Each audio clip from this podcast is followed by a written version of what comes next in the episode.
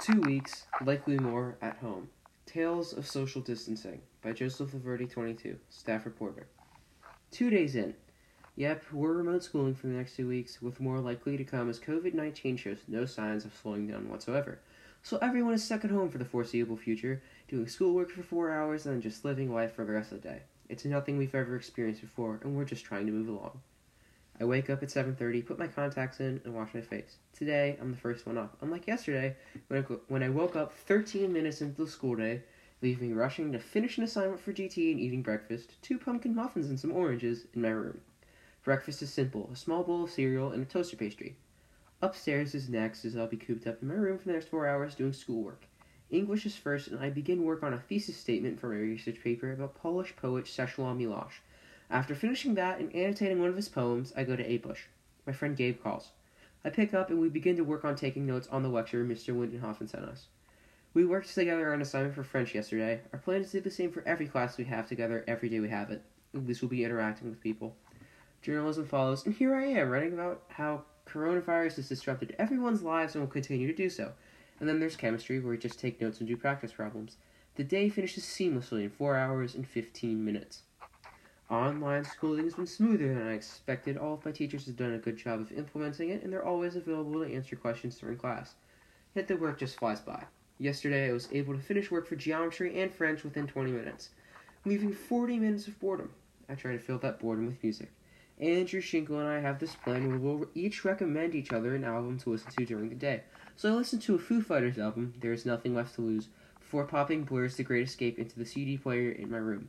I bought it for a dollar and ninety nine cents at a record store in Princeton while with a friend, and it soon became one of my favorite albums. I listen to it for a solid hour and then go downstairs, knowing my school day is over. To make up for the tennis season being indefinitely on hold, where I currently hold a varsity spot, I plan to work out at least once a day to stay fit. I do an arm workout for 20 minutes before warming up a burrito for lunch.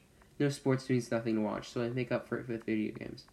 Either I play FIFA 20, yes, the same game I derided in an earlier review in October, as they lead AFC Wimbledon to a League One title before bunkering down for a tough season in the championship, or I head down to the basement to play a catalog of retro PlayStation 3 games, whether it be FIFA World Cup 2010, where my focus is leading the Faroe Islands to World Cup glory, FIFA 13, I've my beloved Bournemouth, then in League One, to the Premier League, or NHL 13, where my Be a Pro, named after myself of course, is leading the St. Louis Blues in points halfway through the season. I'm spoiled for choice, and I go for FIFA 20 today but I know I have fallback options if my parents are hogging the TV. I then head back upstairs yet again to shower, and then binge the Inbetweeners on Netflix. It's a really funny show about sixth form students in the UK, basically us high school students, but with snootier accents and a cruder sense of humor. Yes, I'm kind of an Anglophile, their comedy is funny, their music is better than ours, and I love their football. Not soccer. Yes, I am that one person who calls soccer football. And then dinner, pasta, just like last night, dessert, and bed. Realistically, I've just felt lonely the entire day and will continue to do so throughout remote schooling.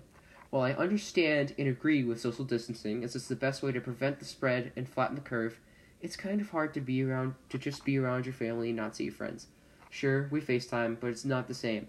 Having to deal with my annoying little sister who is 12 and obsessed with TikTok is enough. Sure, I still talk to my friends, and it's great to hear from them and see how they're doing. But chatting via Snapchat and video calling isn't the same as seeing them at school. That's the one drawback out of all of this. I won't be able to see anyone outside of the house for a month. And it hurts. I really feel like everything had been going up in life until COVID struck. The grades were the best they'd been since middle school. I'd been successful in both tennis and Mahjong, and I was finally having luck with a girl. Shh, she doesn't go here, so no need to spread rumors. Now it's all kind of back to square one. I just can't wait for this self isolation to be over, and we're already two days in.